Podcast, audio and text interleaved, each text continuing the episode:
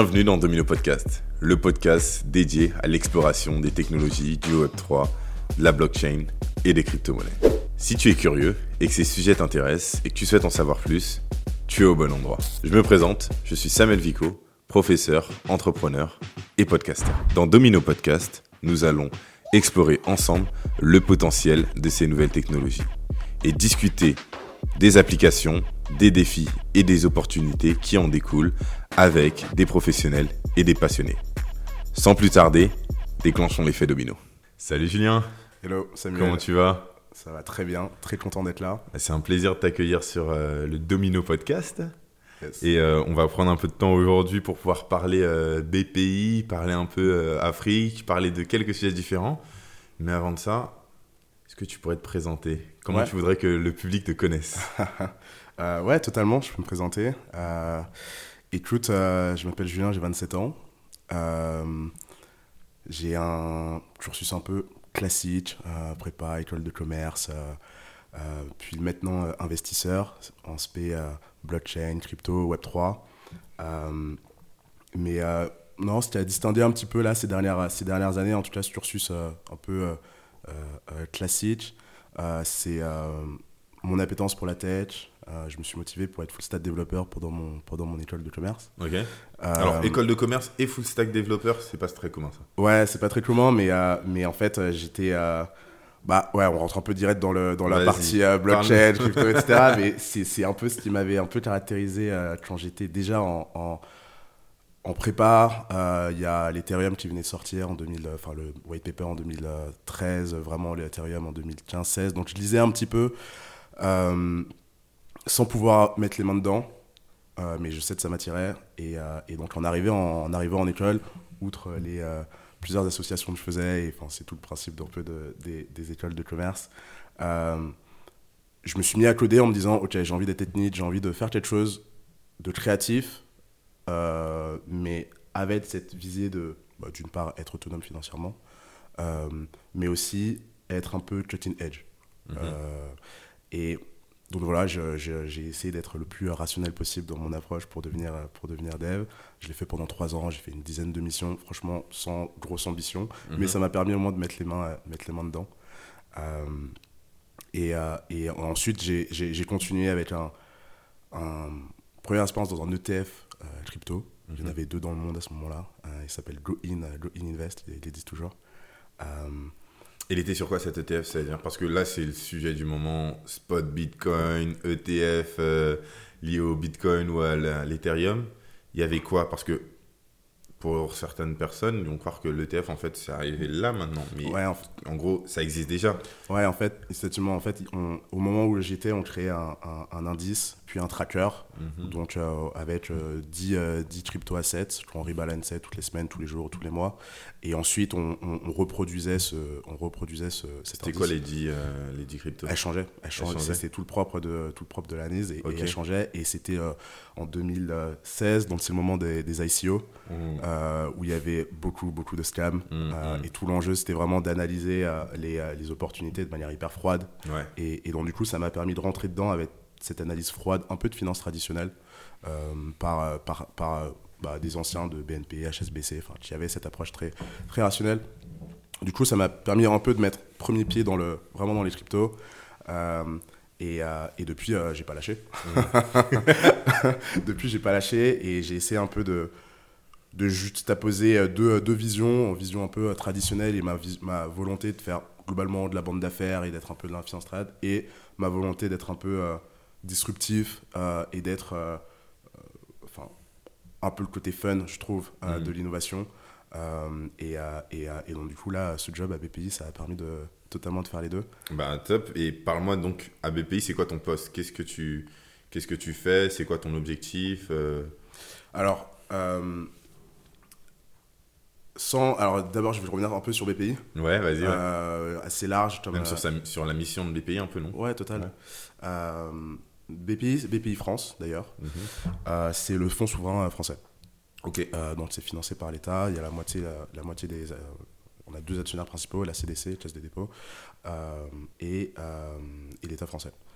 il y a deux parties à la BPI, la partie financement et la partie investissement. La partie financement, c'est un peu la partie que tout le monde connaît. c'est notamment avec cette partie-là qu'on a fait les, les prêts garantis État. et globalement, pendant toute la crise du Covid, ça a permis à l'État de financer l'économie française. Mhm. c'est un peu le, le, gros du mammouth. On est un peu partout en France. Euh, on a injecté euh, plus de 60 milliards euh, l'année dernière, en 2022, dans l'économie française. Donc c'est vraiment le bras armé de l'État en termes de, en termes de financement. Pour, quelqu'un qui n'est pas dedans, quand tu parles d'injecter 60 milliards, ça veut dire quoi? Combien de boîtes? Est-ce que c'est toutes les petites boîtes, on leur a donné un petit billet? C'est des prêts, c'est des dons, c'est des subventions? Il y a, exactement, il y a toutes ces formes-là de, de, financement et je vais justement y revenir sur la forme parce que quand je disais qu'il y avait deux parties, partie financement, partie investissement, effectivement, il faut bien distinguer les deux. Hmm. Euh, il y a des prêts, euh, où là, apparaît c'est du financement, et donc, euh, c'est un prêt où on doit rembourser avec des, des taux d'intérêt et le principal, etc. Format assez classique. Et ensuite, il y a la partie vraiment investissement, où là, justement, je travaille. Et là, on est vraiment dans un profil plus d'institutions financières type fonds d'investissement, où on rentre dans le capital d'une société, et l'objectif à terme, euh, c'est d'une part de l'aider à grossir, euh, et ensuite à la fin de réaliser une session, une sortie, et donc réaliser des plus-values dessus. Donc là, on a vraiment deux objectifs, enfin deux manières de financer. et d'ailleurs, la deuxième partie, c'est d'investir, hmm. qui sont assez différentes. Ok.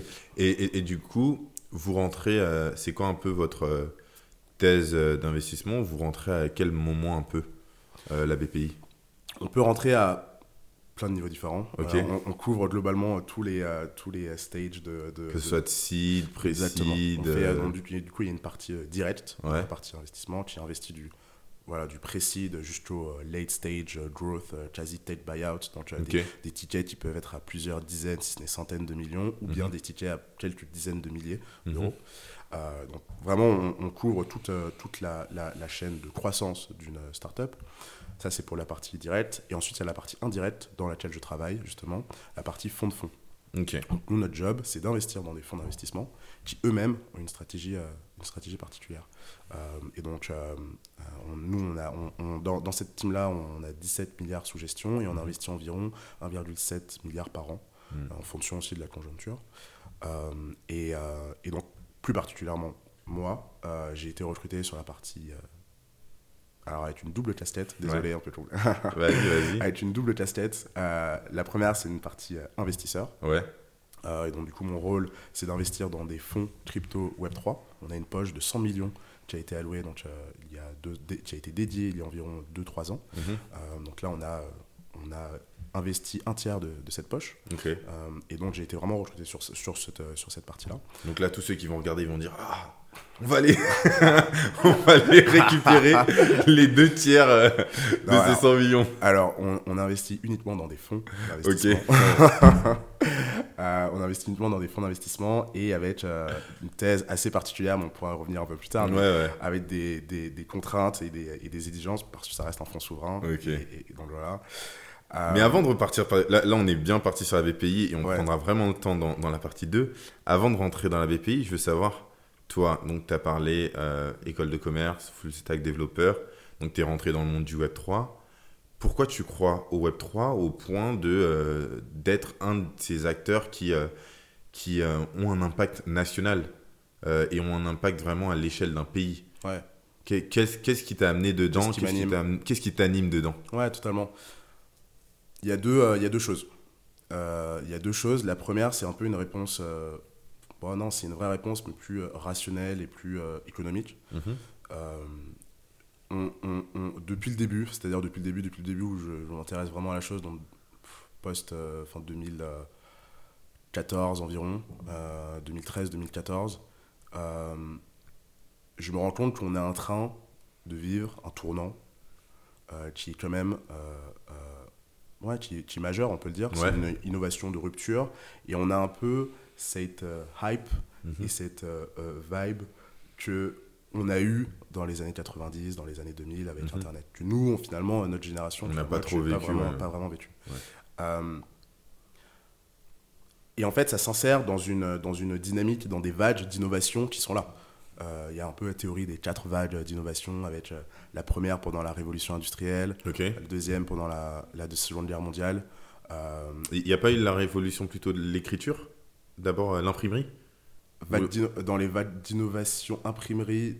Ben, l'imprimerie, c'est ce qui a lancé une des premières révolutions, qui est vraiment ce, ce fait de transférer l'information. Et surtout, nous, dans un réseau où on est en fait Internet et blockchain, c'est surtout de la transmission d'informations. Donc la première manière d'avoir transmis de l'information à grande échelle, c'était la capacité de l'imprimerie, la capacité à donner de la connaissance à plus grande échelle. Et c'est ça qui a lancé pour moi la première révolution. Technologique. Ok. Je, précise. D'accord. Ok, d'accord. Révolution technologique. Euh, euh, mais effectivement, en termes de diffusion d'informations, ouais, totalement. Et, euh, et là, on s'insérait plutôt dans la dynamique de ouais, diffusion d'informations et ensuite plutôt dans la, dans, dans la chronologie du Web 1, Web 2, Web 3. Ouais, là, c'est donc les quatre conception de val industrielle, révolution industrielle, post euh, Seconde Guerre mondiale. Ok. donc la période des grandes 30 glorieuses, un peu. Globalement. Ouais. ensuite, c'est la troisième, c'est plutôt l'aspect le, digital. Ok. 70, 80, 90. Finalement, Silicon Valley, l'essor d'ailleurs aussi du VC. Euh, du mhm. venture capital, euh, de l'investissement en forme de venture de, de VC. Mhm. Euh, capital risque. Capital risque. et enfin, là, on est dans la dernière, enfin dans la nouvelle, qui est caractérisée notamment par l'essor de, bah, notamment le, et ça c'est une conviction, la blockchain et, et, le Web 3, mhm. mais aussi une, une, diffusion plus large de, de, de, de, solutions deep tech euh, qui implique euh, des, euh, des compétences scientifiques de pointe dans différents fields, dans différents secteurs différents. et je suis persuadé que en fait, le, le, la blockchain est intrinsèquement, elle redonne la propriété aux, personnes et donc du mm. coup, ça leur permet de davantage se sentir touché par ces révolutions, mm. par ces implications. Et, et, et, dans ces révolutions, désolé, je te coupe vite fait, mais dans, dans, ces révolutions, est-ce que tu penses que la blockchain a un plus gros impact que l'intelligence artificielle ou est-ce que les deux s'équivaut? Quel est dans cette révolution Quel est vraiment le fer de lance de cette nouvelle révolution?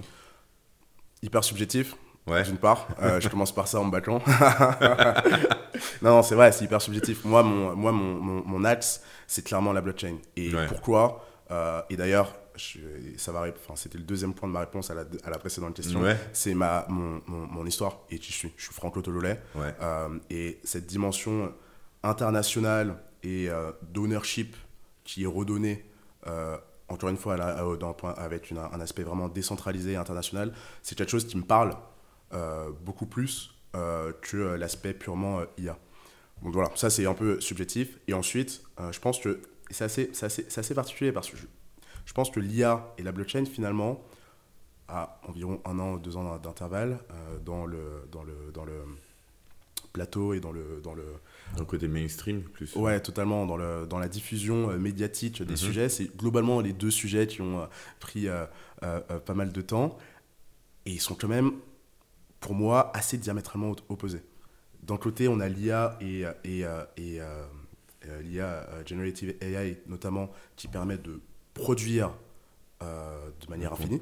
On n'a jamais plus produit euh, mhm. en quelques, depuis, euh, depuis ChatGPT. Totalement, totalement. Et en même temps, ça ouvre la porte à toutes les nouvelles formes de deep fake news et de, de, de, fake news de manière générale. Mhm.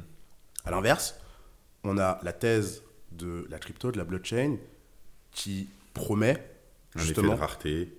effet de rareté et surtout de l'authenticité systématique. Mm. Systématique et, et, et, euh, et, qui est censé à chaque fois être au cœur hmm. de, des produits. Et donc, du coup, on a quand même, et globalement, on redonne l'ownership aux, personnes et on est euh, totalement bah, pas dans cette optique de diffusion de masse partout hmm. sans vérifier. Et donc, les deux sont quand même assez opposés et pourtant, ont eu globalement la même, euh, la même euh, hype euh, mm, mm. d'un point de vue du grand public bah, moi, je le partage souvent. Hein. Pour moi, c'est ils sont certes opposés, mais c'est comme le yin et le yang. C'est deux choses qui s'interconnectent, qui se contrebalancent. L'un est la solution à l'autre, l'autre est la solution de, de l'un. Tu vois. Persuadé qu'on va avoir besoin de systèmes sous forme de, de, blockchain pour pouvoir maîtriser toute cette diffusion d'informations qui va mm. augmenter de manière exponentielle dans, le, dans le futur. Donc, du coup, voilà, pour répondre à ta question, euh, un, peu, un peu ces deux raisons. Première, c'est je suis persuadé qu'on est en train de vivre un peu un tournant. Euh, on le sent, tu vois, il y a des films, il y, euh, y a des films qui se lancent sur, uniquement sur cette révolution. Tu, tu peux un peu sentir le, le- la motivation des personnes Mmh, mmh, euh, qui sont dans le quand il y a des événements, quand il y a des personnes qui se lancent et plusieurs personnes de la finance traditionnelle notamment se lancent dans la partie crypto. Et ils le disent, les anciens en tout cas le disent tous, que c'est un peu comme, euh, comme, dans les, euh, comme dans les années 90-2000. Mhm. Et, et globalement, on est au début, environ 400 millions d'utilisateurs, il me semble. Donc, c'est un Mhm. peu l'équivalent de 1999 quand on prend l'adoption de, euh, D'Internet. de, de Internet. Euh, c'est le début. Ok. Voilà, 2000, 2000, euh, L'iPhone, c'est 2007. Hmm. Donc, euh, le, le mass market, euh, le mass market, ce sera pour. euh, Ça arrive, ça arrive. killer app, ce sera pour plus tard. Mais, euh, mais très content d'être un, un peu dedans, d'être acteur. Et, euh, et c'est hyper euh, aussi enrichissant d'un point de vue un peu intellectuel parce que tu te challenges sur plein de choses parce que c'est nouveau. euh, c'est- ces nouvelles grilles de lecture, elles sont à construire. Euh, du coup, euh, c'est top. Ok, nice. Bah, du coup, maintenant qu'on a bien parlé de toi, je propose qu'on passe à la deuxième partie et on rentre dans le débat avec la BPI. À tout de suite.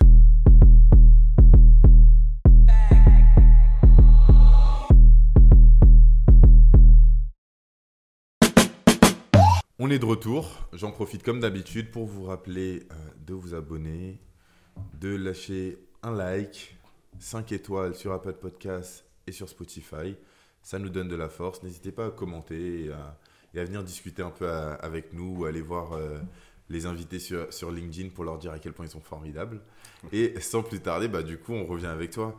Euh, tout à l'heure, tu as parlé du fait que la BPI, en gros, c'est euh, le fonds souverain de l'État. Euh, moi, quand j'entends BPI, j'entends Startup Nation. Ok, ouais. Et du coup, comment est-ce que vous faites Est-ce que vous accompagnez que les startups ou vous accompagnez aussi les grandes boîtes?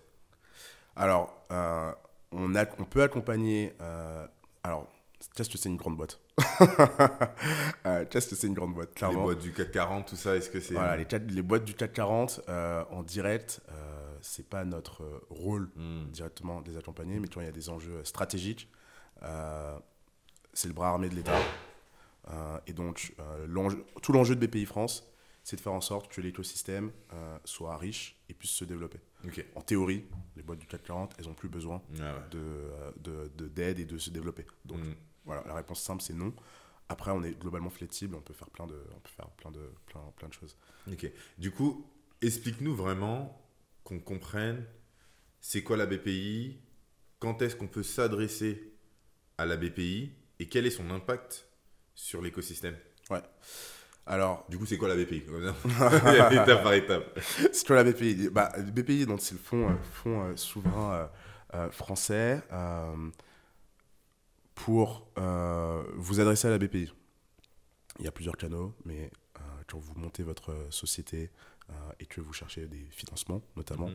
donc du coup là, c'est la porte financement que je mentionnais tout à l'heure, sous forme de prêt Hmm. euh, pour lancer les, les entreprises et pour le début de la vie des, des entreprises.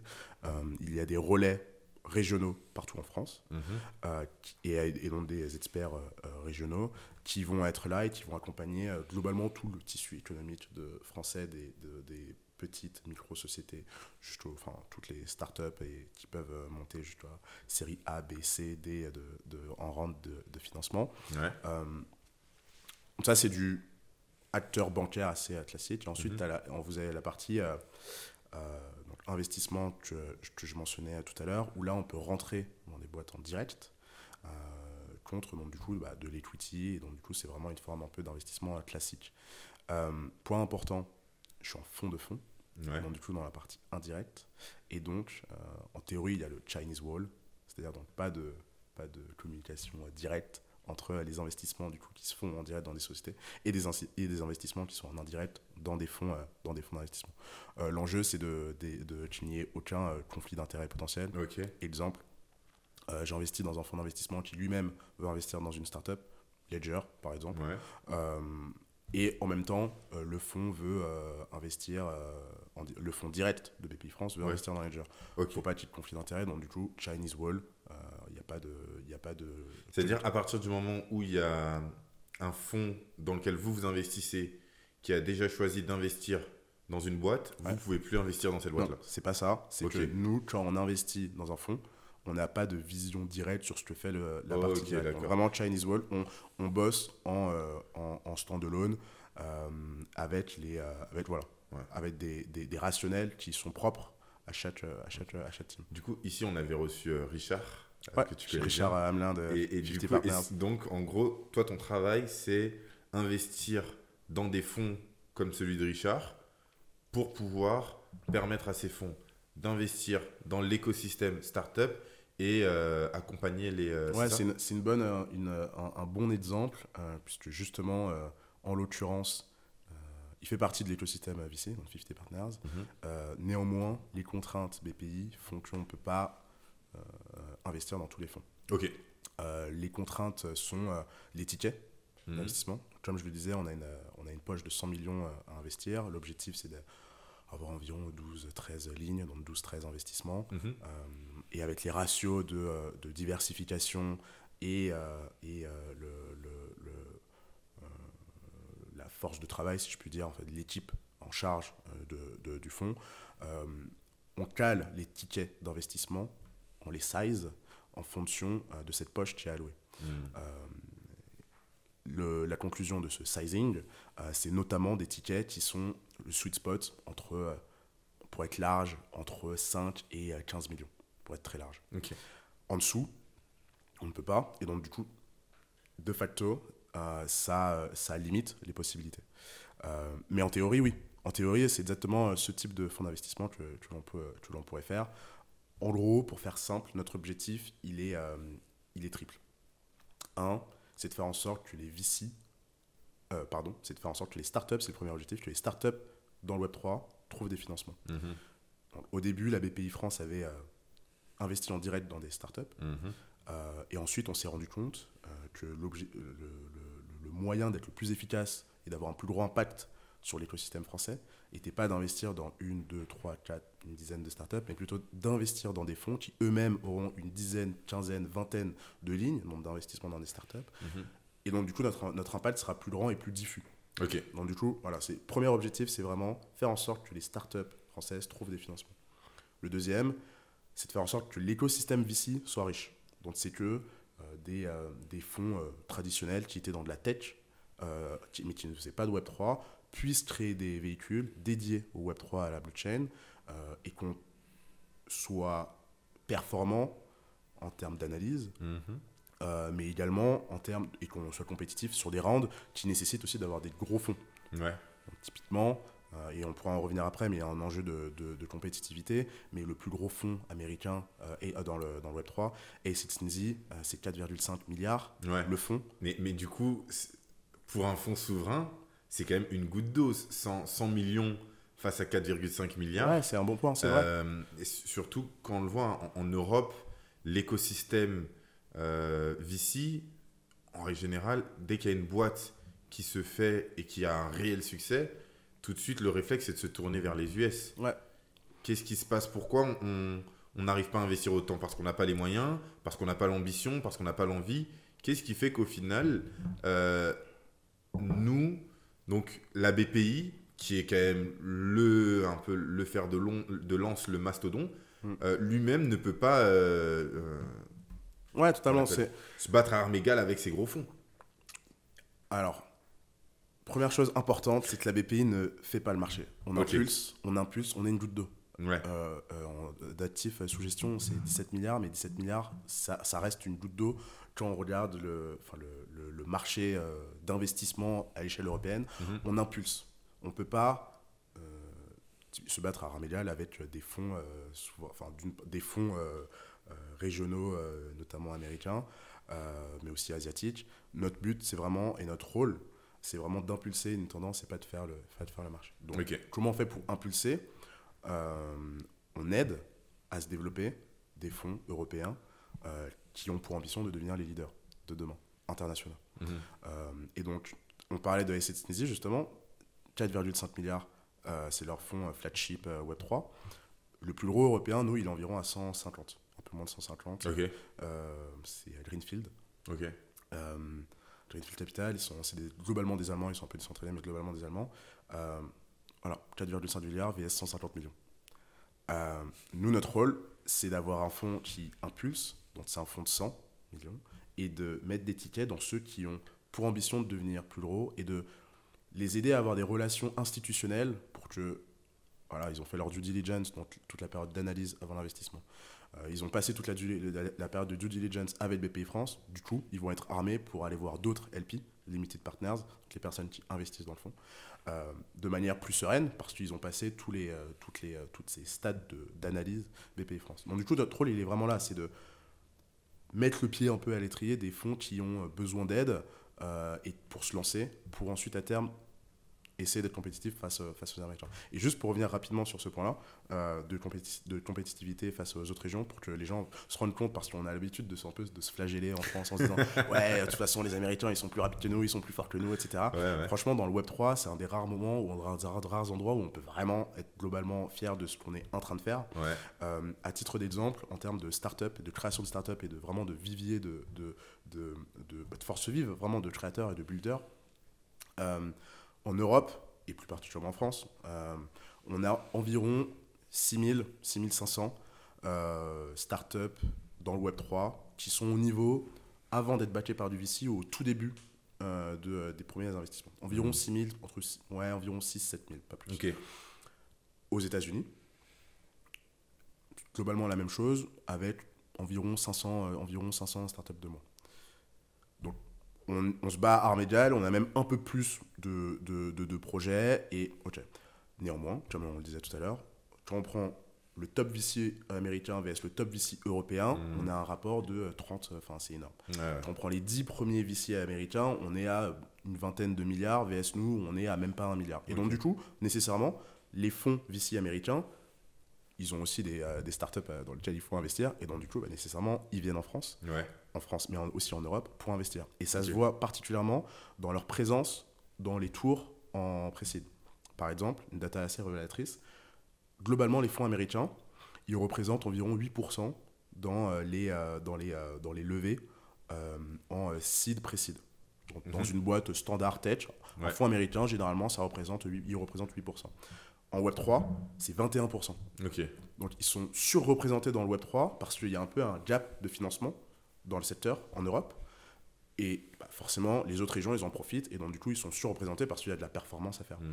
Nous, notre rôle, c'est ça. C'est d'essayer de réduire ce gap et de faire en sorte que voilà, les, ait des, des, fonds à VC qui soient Et la BPI, par rapport, non plus par rapport aux autres, mais par rapport à elle-même et son portefeuille, est-ce qu'elle est bullish sur le Web3 Ouais, bonne question aussi. Euh, Ou est-ce que maintenant que la hype, elle est passée, non, mais la BPI aussi a changé de hype non, et ça, c'est notre rôle, justement, et ça, c'est top. Et je suis très content pour le coup de, de les avoir rejoints, notamment pour ça. Ouais. Parce qu'il y a une stratégie qui a été réfléchie mhm. et euh, elle, est, elle est actée. Et on a cette poche euh, qui est euh, dans, en fonds propres et qui est actée et qui doit être déployée dans le, dans le temps. Et en fait, nous, notre rôle, c'est un peu d'être monocyclique. C'est-à-dire que quand tout le monde est bullish on reste calme et on investit globalement au même rythme. Et quand euh, on est en beer market et que tout le monde dit euh, c'est la fin du monde, on reste stable aussi. Le but, c'est d'avoir le même prisme d'analyse et de rester, de, de rester stable. Euh, on ne veut pas avoir un rôle notamment contracyclique mhm. en essayant de plus déployer parce que ça va mal et donc du coup, non, on garde les mêmes exigences d'analyse et on essaie, de, on, essaie de rester stable dans le, dans le temps. Donc non, vraiment, c'est vraiment stratégique. Et, on est vraiment une, c'est une institution qui est euh, euh, autant stratégique que financière. Et donc, du coup, on ne réfléchit pas uniquement euh, d'un point de vue financier, mais également stratégique. Et d'ailleurs, j'avais tout à l'heure, j'avais pas fini, mais le, les trois objectifs, c'est vraiment donc faire en sorte que les startups en France trouvent des financements, les startups crypto. Deux, faire en sorte que le les VC, l'écosystème VC soit gros et riche. Et enfin, le troisième objectif, c'est le dernier objectif financier classique, c'est avoir un portefeuille diversifié et performant. c'est vraiment les, vraiment les trois. Et voilà, dimension stratégique et financière. Ok. Et euh, quand on est un fonds souverain, quand notre objectif c'est vraiment de développer le marché français dans sa globalité, quel est l'indicateur qu'on va aller chercher le, au plus? Tout à l'heure, tu as parlé de 6000 projets. Est-ce qu'on va aller chercher les projets dans le nombre? Donc, faire en sorte, donner plein de petits tickets mm. pour faire en sorte qu'il y a plein de petits projets qui sortent Ou est-ce que on va se mettre d'avis à aller accompagner les gros mastodons, notamment en France. On a quand même, je, ne sais plus combien de licornes on a, je crois 3 ou 4. on a Ledger, Ariani. on a Ariani. Euh, c'est une licorne Ariani? Ariani, Ledger, euh, Sorar. Ledger sera. Probablement Ariani. Ariani? Ok, d'accord. À vérifier. Ok, d'accord. Mais, euh, il me semble Mais que- euh, en, en tout cas, on, on a des, licornes dans, dans le secteur. Est-ce que donc un écosystème se juge à ses, euh, à ses top players? Ou est-ce qu'il se juge aux players moyens Ouais. C'est quoi la, la- la data? C'est les deux, en fait. Ok. Il faut être au début et à la fin de la chaîne. Alors, et à la fin, et on n'a pas vraiment de vrai euh, investissement en growth euh, en, en, crypto Web3, c'est-à-dire du euh, série B, C, D. Mhm. On peut pas, tu peux pas créer un fonds qui va faire uniquement du série euh, C, par exemple, parce qu'en fait, ton fonds, il va juste être un index de ce qui se, passe, de ce qui se fait de bien euh, à ce niveau-là de croissance. Et donc, mon point, c'est, d'une part, comme tu le disais, faire du volume, parce que tu sais pas où est-ce que va naître la nouvelle euh, licorne. Euh, et donc, faire du volume en early stage, donc euh, pré-seed, seed, early, série A, et voilà. Et en même temps, et c'est ça tout l'enjeu qui est compliqué, c'est de faire en sorte que tu aies, d'une part, des fonds qui sont en mesure, et toi-même, en mesure d'accompagner des sociétés à échelle. Hmm. Donc, on a un, euh, un- gros exemple que tout le monde connaîtra, c'est Ledger, par exemple. Ledger, ils ont euh, la techno et le potentiel de devenir leader mondial. Et là, c'est plus le même accompagnement que quand tu es sur du série A où euh, tu dois créer la techno, tu dois challenger le BP et tu es les premiers pays qui sont en train d'être taclés. Mm. Là, on est vraiment sur un autre level de croissance Ouais. qui nécessite tout autant d'accompagnement que le, que le début. Donc, du coup, la réponse, c'est il faut être partout. Ouais, ok, Et il faut réussir à être bon partout. C'est ça. Et, et- et c'est ça qui est dur. Et en, et en c'est peut-être pour ça que vous avez aussi cette, euh, cette double casquette. On investit dans des fonds et on investit dans des startups. Ouais, totalement. Ok. Totalement, on a exactement, on peut pas euh, et c'est aussi pour ça que enfin le c'est pas à BPI de faire le marché encore une fois, c'est juste des tendances, et on, on impulse et, et ensuite c'est euh, c'est aux acteurs, c'est aux différents fonds, c'est aux différents aussi euh, du coup entrepreneurs de de, de, de, faire pour le Ouais. pour sûr. Ok. Et, et- et sur ça, parce que le Web3, tu m'as parlé, 100 millions à peu près, euh, la, la poche. L'IA, on a entendu des mots, des, des faits qui sont un peu, je crois que c'était 2 milliards. Euh, une poche qui a été en tout cas demandée par l'État ou d'investissement. Euh, à part si j'ai mal lu ou c'était les je gros titres. Je vais pas m'avancer. euh, Ok, ouais, je- mais- tu sais, Est-ce que on, a- on ouais, investit plus dans l'IA que dans le Web3 ou ça se passe comment? Alors, euh, on n'a pas de hype. euh, L'IA, alors pour moi, l'IA, c'est une, une, une innovation euh, incrémentale. C'est-à-dire que ça fait des une dizaine d'années qu'on entend parler dire. Mm, mm, mm. euh, au moins, ouais, une, une dizaine et La première forme, c'était les chatbots. À, Voilà. l'époque de Facebook, il y avait un fait- chatbot à ci, chatbot à ça. En fait, là, le, le, le, le- mon point, c'est que il y a une multitude d'entreprises, j'ai pas, j'ai pas la data, mais une multitude d'entreprises qui intégraient déjà plein de process d'IA. Mhm, mhm. Euh, et là, euh, notamment avec euh, ChatGPT, ça est passé à un autre level où c'est d'autant plus important parce que l'intégration dans des solutions business est plus facile et donc du coup ça se, ça se diffuse d'autant plus rapidement. Mais mon point, c'est qu'en fait, cette stratégie d'investissement, elle existe depuis un certain temps. Ouais. Euh, et que on n'a pas eu le shift stratégique de se dire ok maintenant on va faire de l'IA non en fait ça existait déjà et notamment avec toutes les initiatives sur la deep tech que BPI a euh, ça fait euh, des années que Ouais, mais, mais je crois qu'il y avait quand même eu euh, à un moment ce côté euh, où c'est un besoin de souveraineté. C'est-à-dire qu'on Ouais. a besoin, parce que aujourd'hui, il y a une notion que je parle souvent dans le podcast ou que, euh, dont je parle souvent, c'est la notion d'impérialisme technologique. Ouais. Sur le fait que euh, aujourd'hui, l'Europe euh, restreint un peu les, euh, les GAFAN par euh, le RGPD, euh, parce que sans ça, euh, c'est eux qui nous influencent. Aujourd'hui, si on n'utilise que les outils venant des Américains, euh, ça va être l'éthique américaine qui Hyper va bon nous point. être dictée. Ouais. Toutes ces choses-là où on dépend en fait ouais bon d'autres. D'ailleurs euh, Pour rebondir sur ça, il y a les dernières euh, lois euh, qu'on a, euh, qu'on a fait sur l'IA, et notamment sur les titres, se basent sur des, des, des, euh, des études mhm. de l'étude de l'IA, mais qui sont américaines. Et donc, du Ouais. coup, qui ont un prisme d'analyse Totalement. très américain. Exemple, le, le traitement de la pauvreté, euh, il est, euh, enfin, euh, pour caricaturer, modèle américain, c'est-à-dire, C'est gros faute. modèle. Ouais, c'est ta- non mais de en stéréotypant, c'est ta faute. ta. Et donc du coup, ils le traitent pas du tout. Ouais. Alors que l'aspect des, des races, que nous on n'a pas, Mhm. n'y a pas de sujet, eux l'ont. Du coup, je disais que le, le- le prisme d'analyse des recherches sur l'IA et notamment sur l'éthique de l'IA qui est menée euh, aux États-Unis et qui globalement fait, fait un peu euh, globalement le, le- le standard euh, de, cette, de ces analyses éthiques en ce moment, euh, il n'est pas neutre. Hmm. Et, et, et, et, il est hyper important, c'est un sujet de souveraineté, souveraineté numérique et d'éthique, qu'on ait nos propres centres qui fassent de l'éthique et qui analysent l'éthique avec nos propres, notre propre grille de, de, de valeurs européennes, françaises, euh, pour pouvoir ensuite prendre les bonnes décisions euh, dans, le, dans la prochaine euh, réglementation. Et pour revenir sur, la, sur la partie vraiment blockchain, c'est globalement pareil. Là, on a un énorme enjeu de, de- de souveraineté dans les, dans les années qui arrivent pour prendre le virage Hmm. et ne pas se retrouver dans la situation où on a un Google, Amazon, Facebook qui sont tous euh, euh, euh, américains et où on peine à se, à se, à se défendre. Donc, donc voilà, l'en- l'enjeu il est vraiment sur de la souveraineté euh, numérique Mm. et il faut prendre le sujet en amont pour pouvoir.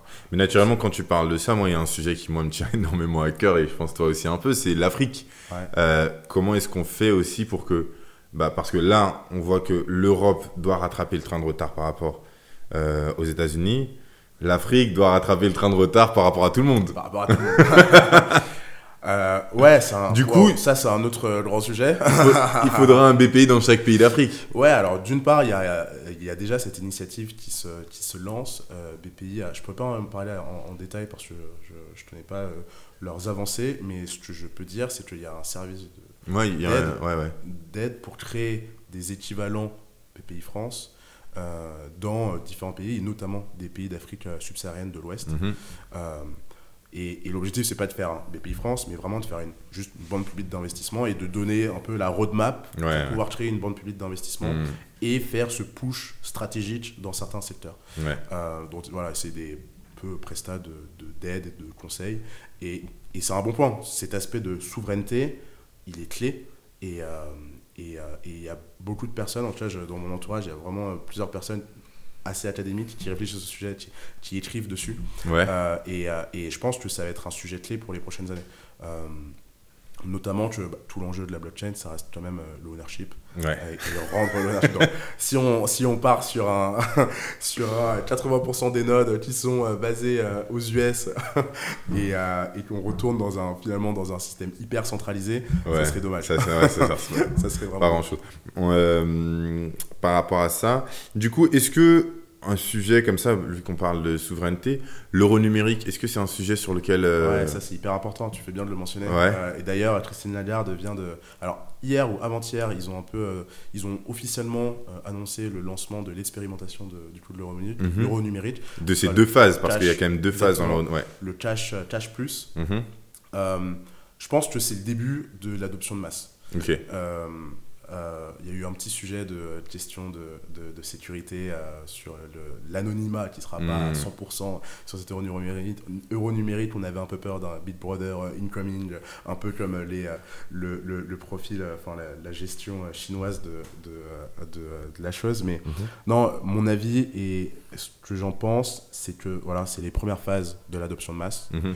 Euh, on est globalement, et d'ailleurs moi j'aime pas du tout le beer market, qu'on dit, je pense pas qu'on soit en beer market du tout, mais anyway. Après, les, les, les données du beer market sont quand même là. On voit que le, le marché est moins, euh, Ouais, il est moins dynamique, il y a moins de fonds. le, euh, le nombre de... la- les ceintures se resserrent un tout petit peu. Tout le monde a le sourire, mais, euh, Non, mais alors, mais c'est pas la fête. Il y a quelques années, si on m'avait dit euh, taux d'intérêt qui explose, un FTX qui explose, un Binance qui vacille, je me serais dit, ok, le Bitcoin, il, il va tomber à zéro. Euh, là, il a dépassé les 30 000 aujourd'hui. Enfin, il y a toujours cette... euh, et le nombre de développeurs continue d'augmenter. Hmm. Bref, on est sur quelque chose qui maintenant est là pour rester. Ouais. on, on- on- on est plus sur une. À quel moment ça va vraiment s'accélérer Ouais. Euh, Est-ce que tu penses qu'on vivra, entre Ouais. guillemets, un dernier bull market Ça veut dire une dernière progression fulgurante et après plutôt stabiliser bon, alors, Déjà, je, Sans je voudrais pas rechute. m'avancer sur le futur du marché parce que C'est pas un conseil en investissement, ça pas- c'est sûr, mais. non, euh, ce que je ce, ce que je crois, euh, c'est que on arrive au niveau où le où, euh, où l'adoption de masse va, va, va, va, se profiler Mhm. et des killer apps un peu. Donc équivalent un peu pour le Web 2 de l'iPhone qui arrive en 2007. Mm. Je pense que c'est le next step. Et en fait, je pense qu'on a déjà un petit prémisse de ce que c'est. Je pense Mm. qu'on le cherche à chaque fois. À chaque fois, tout le monde parle de cette killer app euh, et de voir comment est-ce qu'on va arriver à la- à l'adoption de masse. Mais en fait, je pense, euh, et, et- et globalement, enfin, bref, je pense, Je pense donc je suis. euh, que les stablecoins, c'est déjà une première forme en fait de cette killer app. Mhm. Euh, on a 25 millions de- d'adresses, euh, de têtes de, de, de stablecoins qui transitent Mm. euh, toutes les semaines un montant de moins, il me semble que c'est moins de 1000 euros, 1000 dollars Mhm. euh, par, euh, par, par, par semaine. Et dedans, il y en a près de 75%, ils sont à moins de 100 euros.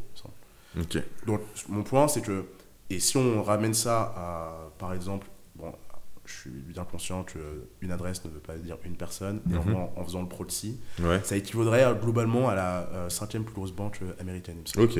Donc, on, on est déjà sur un. Sur tous les stablecoins ou sur un stablecoin Sur en particulier. Ok, d'accord. Euh, on est déjà sur une première étape de l'adoption de masse Mhm. et des utilisations aussi qui sont vraiment des utilisations de retail et pas du, de l'investissement de, de, de, de long terme. Mm. Euh, Il n'y a qu'un tiers de ces stablecoins qui sont sur des exchanges. Le reste, en fait, c'est même pas sur des exchanges. c'est- Il y a moins d'un tiers qui est sur des exchanges. Non, C'est vraiment du, euh, de l'utilisation quasi euh, quotidienne, en tout cas régulière, de. Donc l'usage L'usage. l'usage change là actuellement. L'usage change. Et je, je mentionnais à ce point-là de stablecoin parce que l'euro numérique, ça va totalement en ce sens. C'est euh, l'utiliser, enfin c'est vraiment euh, utiliser de la monnaie que tu peux coder. Tu Mhm. peux vraiment créer un code qui va te permettre de mieux utiliser cette monnaie. Et on va la digitalisation euh, de, de- des, des monnaies va être parce que imposée et en tout cas suggérée fortement avec cette initiative par la BCE, elle va être euh, institutionnalisée Mhm. littéralement. Et donc, toutes les banques euh, de second, de second rang qui sont un peu frileuses en se disant est-ce que j'y crois, est-ce que j'y crois pas? Bon, bah, Là, il y, a la BCE qui, là, il y a la BCE qui y va avec un produit qui est le Cash Plus sous blockchain. Ça ne veut pas dire qu'il faut être fancy dans, euh, les, euh, dans, les, dans les produits euh, qui Mhm. vont être créés. Néanmoins, il y a le premier pas qui est fait par le, le Rulers. Ok. Donc, donc voilà, je pense que c'est une question de temps avant qu'on arrive à cette, à cette adoption de masse, que ce soit un peu diffus. Et en fait, Mhm. on ne parle même plus de, de, de- de révolution parce que ce sera partout. Ouais. On ne parle plus du fait qu'il y a Internet. Enfin, Internet, enfin, on utilise nos téléphones, il y a Internet un peu partout parce que ça a réussi à être diffus vraiment partout. Ouais. Et je pense qu'on est en train de vivre là le début. Donc, vraiment cette diffusion. Ok. Très bien. Top. le top, il était blo- bloqué. Euh, on passe à la troisième partie. Et donc, il y a un sujet sur lequel je pouvais pas forcément. Il y a un sujet qui, me tient tellement à cœur, je pouvais pas te laisser passer sur le podcast sans pouvoir l'aborder. Euh, on a parlé BPI, c'est top. Moi, j'ai un, gros faible, donc euh, je travaille pas mal avec des boîtes euh, en, Afrique et j'aime beaucoup ce côté. pour moi, la blockchain fait totalement sens parce que elle a un impact dans les économies du Nord, dans celles dans lesquelles on vit actuellement. Mais je pense que le vrai impact qu'elle a, il est surtout en Afrique, dans les pays en voie de développement. Ouais. Euh, toi, tu as un projet. Est-ce que tu peux nous parler un peu de ton projet, nous dire de, de quoi il s'agit et, euh, et juste nous, nous faire rêver quoi. Ouais, totalement, euh, avec plaisir.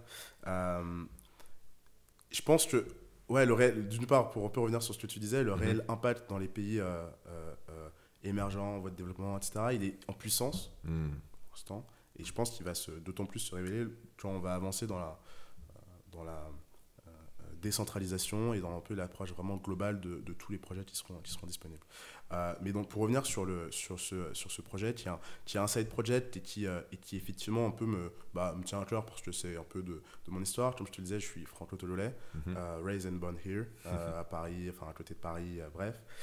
Et en revanche, je vais au Togo environ deux fois tous les ans depuis que je suis quasi né. Mhm. Et comme bah, toutes les personnes qui ont un peu une double culture, tu vois assez rapidement bah, dans les deux, dans les deux cultures ce qu'il y a de différent euh, Mm. et en grandissant et notamment en s'intéressant à l'économie tu vois forcément des opportunités en disant Mhm. ah bah tiens c'est dommage un peu l'équivalent de si euh, tu es franco-américain tu vas aller aux États-Unis tu vas voir ah bah tiens il y a cette app euh, ils sont en avance sur ci euh, ils font ça donc en Mhm. revenant en France tu vas un peu avoir des idées et j'ai un peu eu la même chose en allant euh, régulièrement au, au- au Togo Euh, et, euh, et, et notamment euh, je, euh, j'ai vu des opportunités et qui sont euh, gigantesques et qui sont hyper importantes, notamment pour le développement du pays, euh, sur les aspects de immobilier et foncier. Mm. Euh, globalement, euh, pour, pour faire simple, le, le, le cadastre et le registre foncier n'est pas forcément terminé, notamment au Togo. Mhm. Et donc, du coup, il y a plusieurs zones qui ne sont pas euh, euh, 100%, euh, 100% cadastrées. Mm. Euh, et de manière, donc ça c'est pour une partie, et d'une autre partie, le marché immobilier du real estate de manière générale doit aussi euh, gagner en maturité, on va dire, en termes d'infra, pro et aussi de- de- d'invitation. Euh, et donc, le temps passait, j'ai toujours eu envie de faire euh, quelque chose et de, de m'impliquer un peu pour le développement, et je ne savais pas comment faire. Mhm. Euh, et, euh, et avec le temps et avec les différentes opportunités qui sont passées devant, devant moi, euh, je me suis rendu compte qu'en fait, cette techno euh, de blockchain euh, et cet euh, aspect intrinsèquement global Mm. faisait totalement sens pour des investissements euh, en Afrique et notamment au Togo. Totalement, mais même, même euh, je, je te coupe, en Centrafrique, moi-même à titre perso, on a eu ce cas-là avec ma mère où on a acheté plusieurs terrains, et on a eu deux de ces terrains-là euh, qui au final ont été vendus deux fois.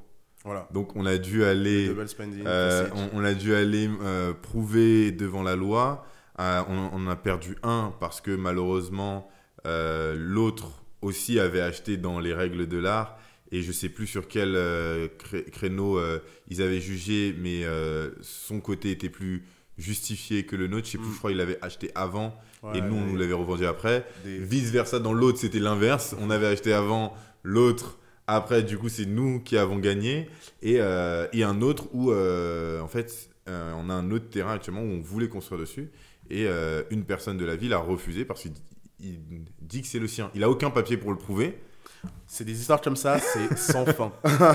et t'es t'es pas du tout la première personne à me dire ce genre d'histoire parce que c'est sans fin et, et, et c'est incroyable parce que c'est un cas d'école presque de confiance. Mm. C'est est-ce que tu as une institution qui est là, qui, peut, qui est, qui est euh, fiable, sur laquelle tout le monde peut se baser pour euh, baser sa confiance? Mm. Et c'est tout l'enjeu de la blockchain. Ouais. C'est tout l'enjeu de la blockchain, c'est de faire en sorte que les interactions soient sans ce tiers de confiance et que la confiance, elle soit dirigée Mm. par la techno et par, bah, d'une part, l'impossibilité du double spending, ça c'est sûr, euh, mais aussi euh, la pérennité dans le temps Ouais. de, de cette, de cette confiance. Et, euh, et du coup, le projet, c'est en deux mots, c'est ça. C'est utiliser la blockchain pour rajouter de la confiance dans de l'investissement qui a haut valeur ajoutée Mm. dans un pays d'Afrique. Ça s'appelle Mina, projet. Ok. Euh, et, euh, et vraiment, c'est un side project un peu à l'image de, euh, de bah, je pense, de ta mère et toi, qui euh, investissent un peu là-bas. Ils vont, ils ont envie, vous avez envie juste de le faire de la meilleure manière Ouais, possible. totalement. bah, là, globalement, c'est exactement, exactement la même chose. Et juste pour finir sur un point, un peu le fondement un peu éco de, de la chose, j'ai- j'aimais beaucoup l'éco et, et- et ça venait aussi un peu globalement de ça, le, le projet. Globalement, ce qu'on nous apprend, et c'est un peu une illusion, c'est euh, finance internationale, tu as des personnes qui sont en excédent et des personnes qui sont en besoin, et donc du coup, en théorie, tu as une juste allocation des ressources. Mhm. Globalement, les excédents, les personnes qui veulent investir, ils investissent à l'endroit où le rendement est plus élevé. Mm. Et en fait, plus les gens investissent à cet endroit où le rendement est plus élevé, plus l'opportunité devient moins euh, unique. Mm. Et donc, du coup, les taux baissent et donc, du coup, ça s'équilibre. Enfin, bref, c'est les fonctionnements de marché que Ouais, ouais. globalement on Globalement, apprend. ouais. euh. Le problème, c'est que c'est- globalement un mensonge. Parce qu'on n'est pas dans une situation de, de concurrence pure et parfaite. Ouais, ouais, on disait petit couac, mais ouais, c'est parti. Ouais, il y a eu un- Il y a eu un petit couac sur cette partie-là. Euh, les aléas du direct, vous savez, hein, on build in public où je vous dis tout, vous voyez tout. et, euh, et du coup, vas-y, ouais. Mais ouais, je prend. comprends. Je, je disais que, euh, je disais que globalement, anomalie dans la finance qu'on apprend et sur le- la juste allocation des ressources, et notamment à cause de, bah, des- ces, fri- de ces frictions hyper importantes Mm. même, euh, pour investir globalement à l'autre bout du monde. et, et la proposition de valeur globalement de la blockchain, c'est aussi ça. C'est faire en sorte que les intermédiaires de confiance, notamment dans de la finance internationale, soient drastiquement réduits Hmm. euh, et que monsieur tout le monde, partout dans le monde, puisse investir globalement partout dans le monde de manière hyper transparente et hyper rapide. Mm. Euh, et, et je pense que, en l'occurrence, pour l'Afrique, notamment l'Afrique subsaharienne et de l'Ouest, enfin, en Mhm. tout cas que je connais le mieux, euh, c'est hyper important. Ouais. À titre d'exemple, la diaspora et tous les montants de, de rémittance, donc tous les montants qui sont envoyés euh, par la diaspora à leur famille en termes d'investissement, mais aussi en termes juste de soutien, euh, c'est considérable. C'est notamment pour le Togo, c'est plus important que le budget étatique pour le développement. Mm. Donc, enfin, c'est une, euh, une caractéristique de l'économie importante, vraiment Mhm. clé, et notamment pour les axes de développement, ça va être, ça va être également clé. Et je pense, je, suis- ouais, je suis vraiment persuadé que l'utilisation de la technologie, ça va permettre de mieux réaliser ces, ces transferts Ouais. et de mieux les cibler. euh, et, euh, et dans la durée, je pense que ce sera clé pour le développement. Bah, là, là où je le vois très bien, c'était par exemple, il y avait ce, j'avais assisté à une conférence où il y avait des, euh, des institutionnels de Côte d'Ivoire qui parlaient et qui disaient, mais la grosse problématique, c'était pas sur la blockchain, mais ils disaient que le gros problème, c'est que les gens veulent investir, mais ça manque de confiance.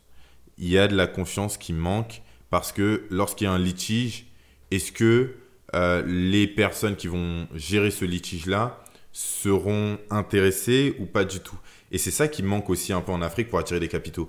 On l'a vu dans le monde du Web3, euh, la France a été euh, un vecteur qui a attiré énormément de capitaux parce que c'était la première à avoir légiféré les, les cryptos. Et Ouais. donc, comme ils ont mis ce pied, euh, forcément, elle a créé de la confiance en Ouais. disant, OK, là, je crée un écosystème de confiance Exactement. où je vous montre que bah, il faut être enregistré PSAN, voici toutes les choses, hop, hop. Et en plus, c'est ça qui a influencé euh, la règle européenne, donc euh, en lien avec euh, c'est sur Ouais. ces aspects-là. Donc, on voit que lorsque on arrive à, à mettre un peu de cadre, lorsqu'on arrive à, à être un, un intermédiaire de confiance, ce qu'est la blockchain, en fait, on est vecteur de- d'opportunités. Ouais, totalement. Le cadre réglementaire euh, français, et là, on- pour le coup, euh, on a initié Mika, euh, notamment grâce à, à la DAN, Mhm. qui a fait un job incroyable et ils ont été franchement hyper en avance sur ce coup.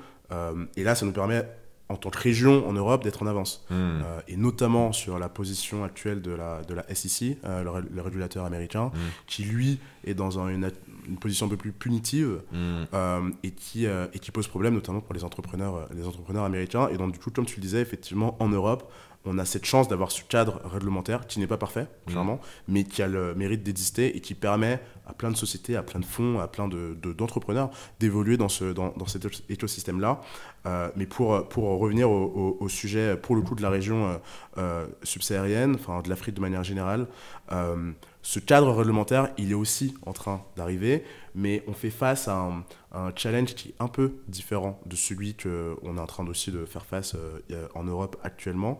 Euh, c'est qu'on a une, une adoption et une utilisation de la techno qui est différente. Euh, euh, je m'explique, le, le secteur euh, bancaire et euh, de confiance, littéralement, de, des sociétés euh, en Europe Hmm. n'est pas le même que, et je, enfin, je, je globalise en, niveau Ouais, ouais. régional, qu'en Afrique. Hmm. Parce que, comme tu le disais, le double spending euh, d'un bien euh, euh, urbain à Paris, ça n'existe pas. Hmm. En revanche, le double spending d'un bien à Lomé, par exemple, Mm. bah, ça arrive. Et donc, du coup, cette notion de confiance et ce cadre réglementaire, il est d'autant plus important sur place, mais la contrepartie, c'est qu'il est aussi d'autant plus difficile à mettre en place. Hmm. Et donc, c'est un énorme challenge.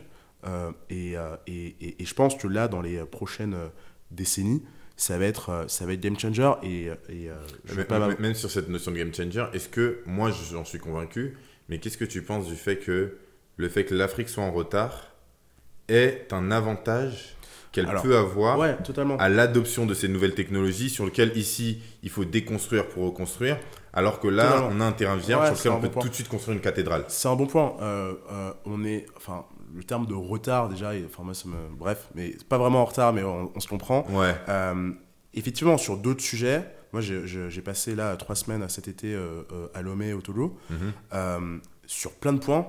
Comme je le disais tout à l'heure au début du podcast, double culture et tu vois des choses qui se font, qui se font pas, etc. Totalement, ouais. Il y a des points où ils sont totalement en avance. Hmm. Sur l'adoption de la mobile monnaie, euh, euh, euh, l'utilisation, euh, par exemple, de, de Lydia, je, de- je demande à mon, à mon père euh, qui a d'utiliser Lydia pour payer euh, je ne sais quelle facture, bah, il va un peu me regarder bizarrement en me disant, euh, bon, euh, attends, euh, enfin, euh, bizarre. Hmm. Là-bas, c'est la base. Ouais, totalement. Donc, le, et le, le taux de pénétration euh, du, euh, globalement de l'utilisation du téléphone et donc du coup de mobile money VS, le taux de, de pénétration de- du système bancaire, euh, n'a rien à voir. J'ai plus, je les ai plus en tête, je veux pas dire n'importe quoi, Ouais. mais il est bien plus important sur l'aspect euh, mobile money que sur le bancaire traditionnel. Hmm. Il y a plein de personnes qui ont juste pas de compte en banque, mais qui ont leur numéro de téléphone et qui ont de l'argent Mm. sur leurs différentes solutions de mobile money. Et donc, structurellement, la population, elle, est, elle sera plus enclin à adopter des solutions euh, Web3 Mhm. décentralisées, où tout le monde est sûr euh, globalement de l'utilisation euh, ouais, voilà, décentralisée de, de la monnaie, mais de, de tout autre service. VS, euh, un, un- un État euh, comme l'État, euh, enfin n'importe quel État européen, qui a déjà un système bancaire qui fonctionne et Mhm. qui, est, qui va chercher à s'optimiser, bien sûr. Et c'est le cas, on le voit déjà là, avant-hier. JP Morgan euh, qui a lancé son, son- sa solution de tokenisation, de, collatéralis- de collatéralisation. Il y a BlackRock qui euh, s'est mis dedans et donc il y a des choses qui se font. Mhm. Euh, en France, voilà, il y a le cash plus qui arrive. Enfin bref, on est en train de prendre le pas, mais c'est plus une- un souci d'optimisation. Euh, là, pour l'instant, le système bancaire, il est très silonné. Chaque banque a tout son système. Et, et donc, du coup, il y a de l'optimisation à faire en termes d'infrastructure technologique. Ok, très bien. Néanmoins, il, il fonctionne bien, ce système, Mhm. globalement. Dans la région, euh, euh, là, en Afrique, subsaharienne, enfin, encore une fois, le- là, le Togo, Bénin, Ghana, enfin, euh, je, je, je, je tenais plus.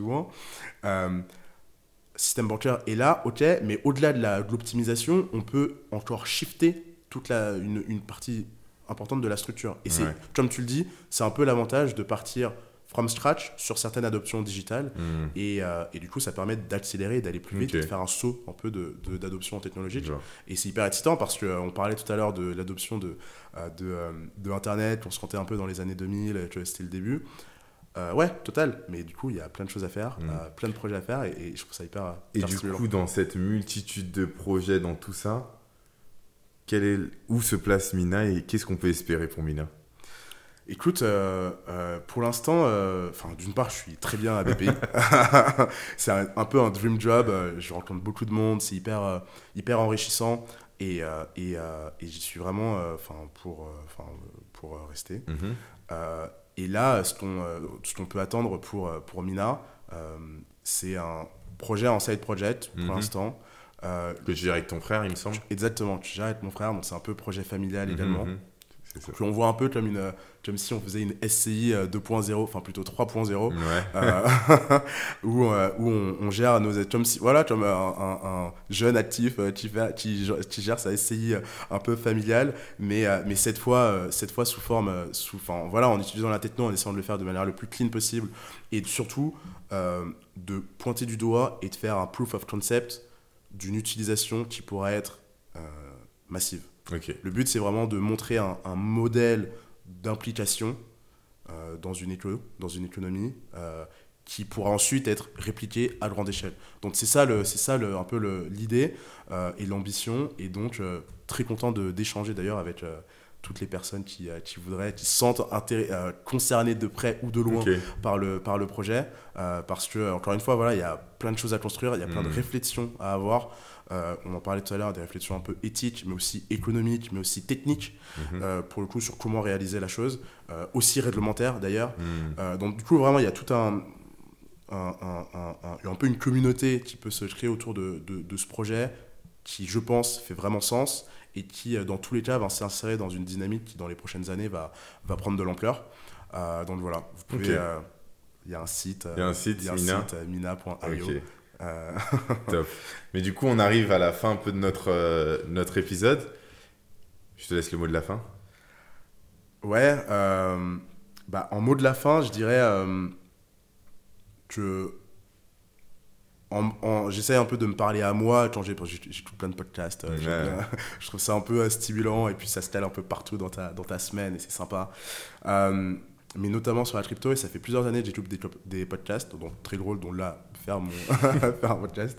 Mais, mais globalement, si je me parlais un peu à moi en train d'écouter des podcasts, je dirais juste un mot de la fin, n'hésitez pas à sauter. Ouais. C'est, c'est encore une fois, on est en termes d'adoption, on est environ dans les années 1999 de Internet. Mhm. Il y a plein de choses à faire.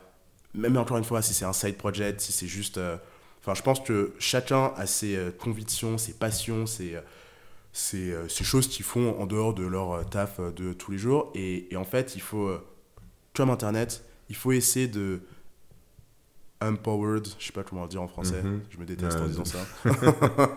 Mais il faut essayer. Peu importe le Tu l'as pas non plus, bah, non plus faut... Le projet que vous avez, bah, vous rajoutez la couche un peu mhm. Web3, tout ce que ça peut améliorer. Et en fait, encore une fois, comme sur Internet, donc vous aviez l'option de le faire euh, sans Internet, bah, si tu, vous rajoutez euh, l'option euh, Internet dans le projet, tout de suite ça prend une grosse ampleur. Ok, très bien, bah, si vous avez la même option, opportunité, mais avec le Web3, juste imaginez ce que ça pourrait faire. Et, et, et, et, ça fait un grand champ de possibles qui est assez, qui est assez excitant. du coup, voilà, j'incite j'incite toutes les personnes qui ont un peu des, des petits projets, qui sont entrepreneurs, à, à essayer d'avoir cette, cette, euh, cette ouverture-là, et notamment enfin, le podcast que tu fais hmm. de vulgarisation et avec les Snap, euh, Snap Podcast aussi. Ouais, ça, ça va arriver. C'est dur, mais ça va arriver. Ça va arriver. Non, mais c'est trop bien aussi cette vulgarisation de, de, de, de, de, concepts et aussi d'outils. Hmm. Euh, c'est hyper important. Donc, enfin, consommer sans modération le contenu domino. on like, on partage, c'est parfait. Merci beaucoup pour ton temps. Merci pour ton partage. Euh, c'était vraiment, euh, vraiment qualitatif. On a eu euh, des bonnes discussions. Et j'espère à une, à une prochaine. C'était un plaisir. Et vous, je vous dis à la semaine prochaine. Peace. Merci d'avoir partagé avec nous ce moment autour de l'univers passionnant du Web3, des blockchains et des nouvelles technologies. Si tu as aimé ce podcast, je t'invite à le partager autour de toi, tes amis, tes collègues, et surtout à nous donner 5 étoiles, lâcher un like, et n'oublie pas de t'abonner. Sinon, je te donne rendez-vous la semaine prochaine à 12h. En attendant, n'hésite pas à consommer nos Snack Podcasts pour encore mieux comprendre l'univers de la blockchain. Et en attendant, déclenchons l'effet domino. Allez, ciao